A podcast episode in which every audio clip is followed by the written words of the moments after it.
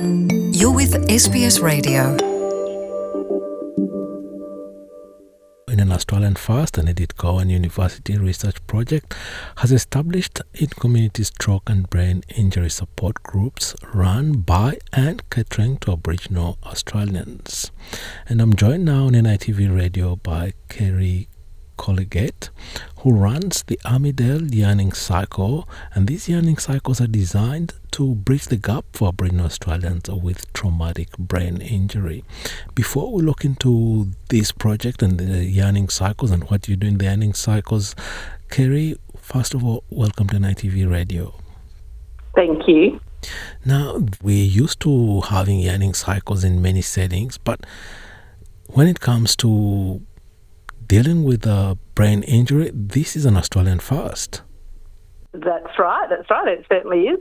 Um, we have, you know, a few um, Aboriginal people in our community, in our local communities, uh, that are accessing our Yarning Circles group, which is really fantastic because it gives them an opportunity to reconnect. You know, not only our own people, but reconnect uh, with with anybody on, on any social type of level that sort of introduces them back into you know a healthy sort of society to be able to sort of living you know live life again because they've just had so many significant sort of disruption that's happened in their life. We want to be able to sort of be inclusive and get people sort of reconnecting and living the healthy and best life that they can and how often do they meet and uh, how are these uh, groups organized? Is it by groups of um, 10, 20, 15 participants? How does it work? So our groups meet weekly. So we do meet every Wednesday uh, from 10 to 1. We meet at the Champion Centre down in Armadale and we're really, really lucky to have the Champion Centre because it is a predominantly widely used centre by the Aboriginal or Noongar community down in Armadale. With that, we're very fortunate to also have access to uh, a suite of other sort of community uh, complementary service providers that hot desk out of there. Uh, for example, we can have financial counselling, we have access to Centrelink, uh, and a number of other sort of social sort of services. Importantly, we also have an elders group that sits or locates themselves there uh, on a Wednesday. So it's absolutely enlightening, I guess, for the fact that they can come into our group, they share their wisdom, they share their stories, they help connect uh, the kinship groups together, and also then they just we we do a number of sort of activities that are empowering and educational and fun. So um, you know, that sort of represent themselves and who they are and where they come from. Sounds like uh, it's a holistic approach where you bring in different services to actually yeah. deal with uh, people who might be experiencing multiple and complex issues. But when it comes to brain injury, what kind of specific activities uh, do you have uh, going on?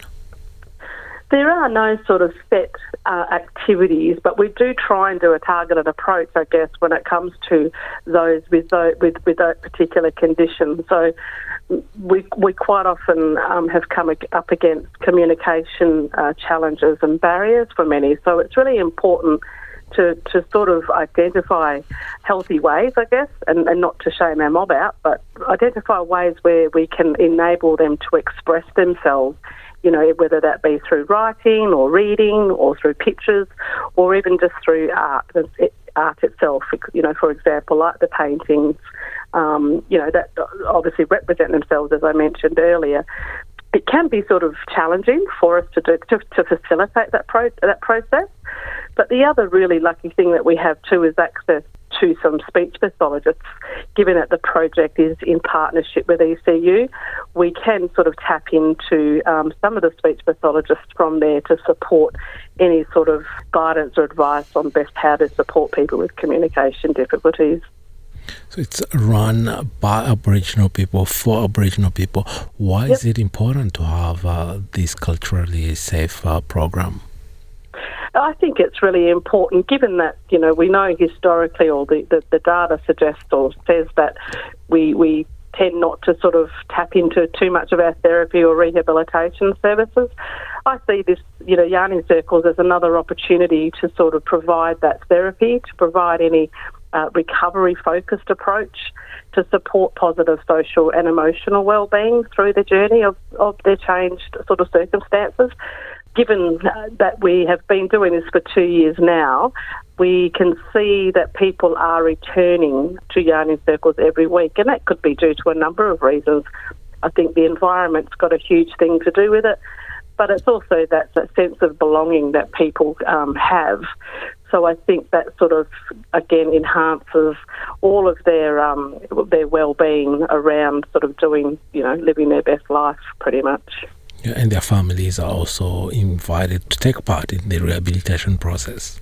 So families and carers are always uh, welcome to come along. Um, again, we see you know, all supports that work alongside Aboriginal people with a brain injury and or stroke are always craving for information or any sort of advice around how best to support their loved ones uh, with a brain injury and stroke. Again, you know, it's not only a disruption in the individual's life, but it's also a disruption in the whole family life. So there's a lot of changes for everybody.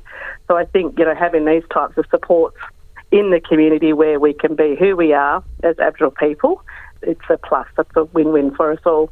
Yeah, but for someone like an elderly man who could be coming from a very traditional setting um, where they have very strong values, how do you cater for individuals like that? Yeah, no, that's a really good question because we actually do have some people there um, that are up country. You know, I know that they are very grateful to have Yarning Circles uh, here for them to attend to because most of the time, a lot of uh, people are down here alone. They don't have family.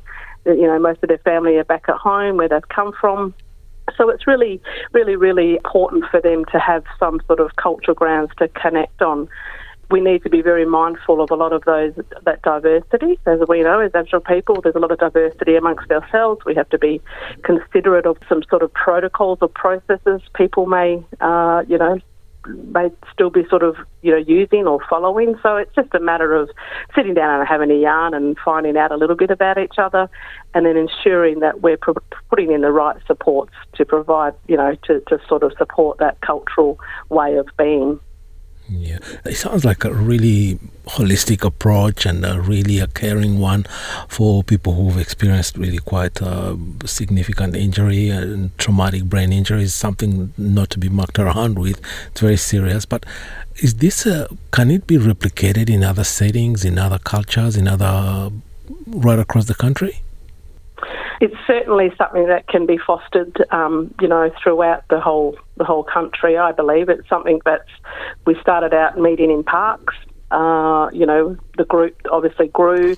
The group became quite diverse in terms of, you know, abilities, different abilities and needs. So it's just a matter of sort of identifying a, a, a really good sort of safe place that accommodates to all, um, and being able to sort of provide a uh, you know, a well a well run and healthy service where you know we can get the best out of everybody to achieve you know any sort of goals that they're also looking at wanting to achieve as well. So that's just as important too. Now, Kerry Colleget, anything you'd like to add we haven't covered that's really important because I've got so many questions I could keep asking and going forever. But maybe something Look, no, important. I think I think you know if if this can be like I was saying fostered across the whole country, it would be absolutely fantastic to see it. Just it, it, it enables people's um, capacity, I guess, to, to be empowered and um, to live, uh, you know, a full independent life. What we're seeing a lot is the people, you know, we, we, we are supported by a lot of services and other, you know, types of intervention, we kind of lose sight of that independence, and we come we can become quite dependent on a lot of other people and, and organisations as such. So, for me, it's really important, you know, and it's a cultural obligation, I guess, for me to to build people's cultural capacity to live their full life um, and ensure that they have a voice throughout that process. So, yeah, it's good. No, thank you so much. It sounds like a culturally appropriate program that should be replicated, in my view, right across the country. Well, Kerry Colleget, thank you so much for taking the time to talk to us today. Thank you for having me, Bertram. Have a good day. Want to hear more stories like this? Listen on Apple Podcasts, Google Podcasts, Spotify, or wherever you get your podcasts from.